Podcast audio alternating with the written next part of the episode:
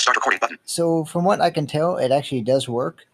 And I'm going to go through the web application to show you how this can actually really work and really be beneficial for you if you want to start your own podcast without having to worry about any professionalism at all. But if you don't want to get professional, you can still use this application with the web and actually make it sound really, really good.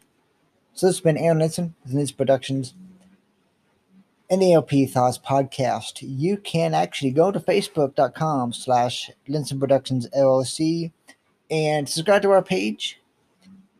Uh, you can follow us on Twitter, twitter.com slash Linson underscore pro LLC.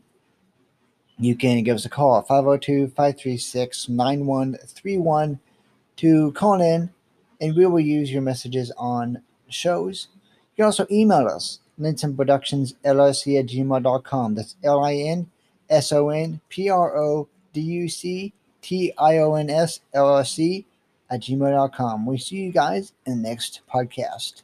Have a wonderful day. Recording button. So, this is just a test Zero zero. Stop recording button. to see how the microphone works on the Anchor.fm mobile application, and it works out pretty well.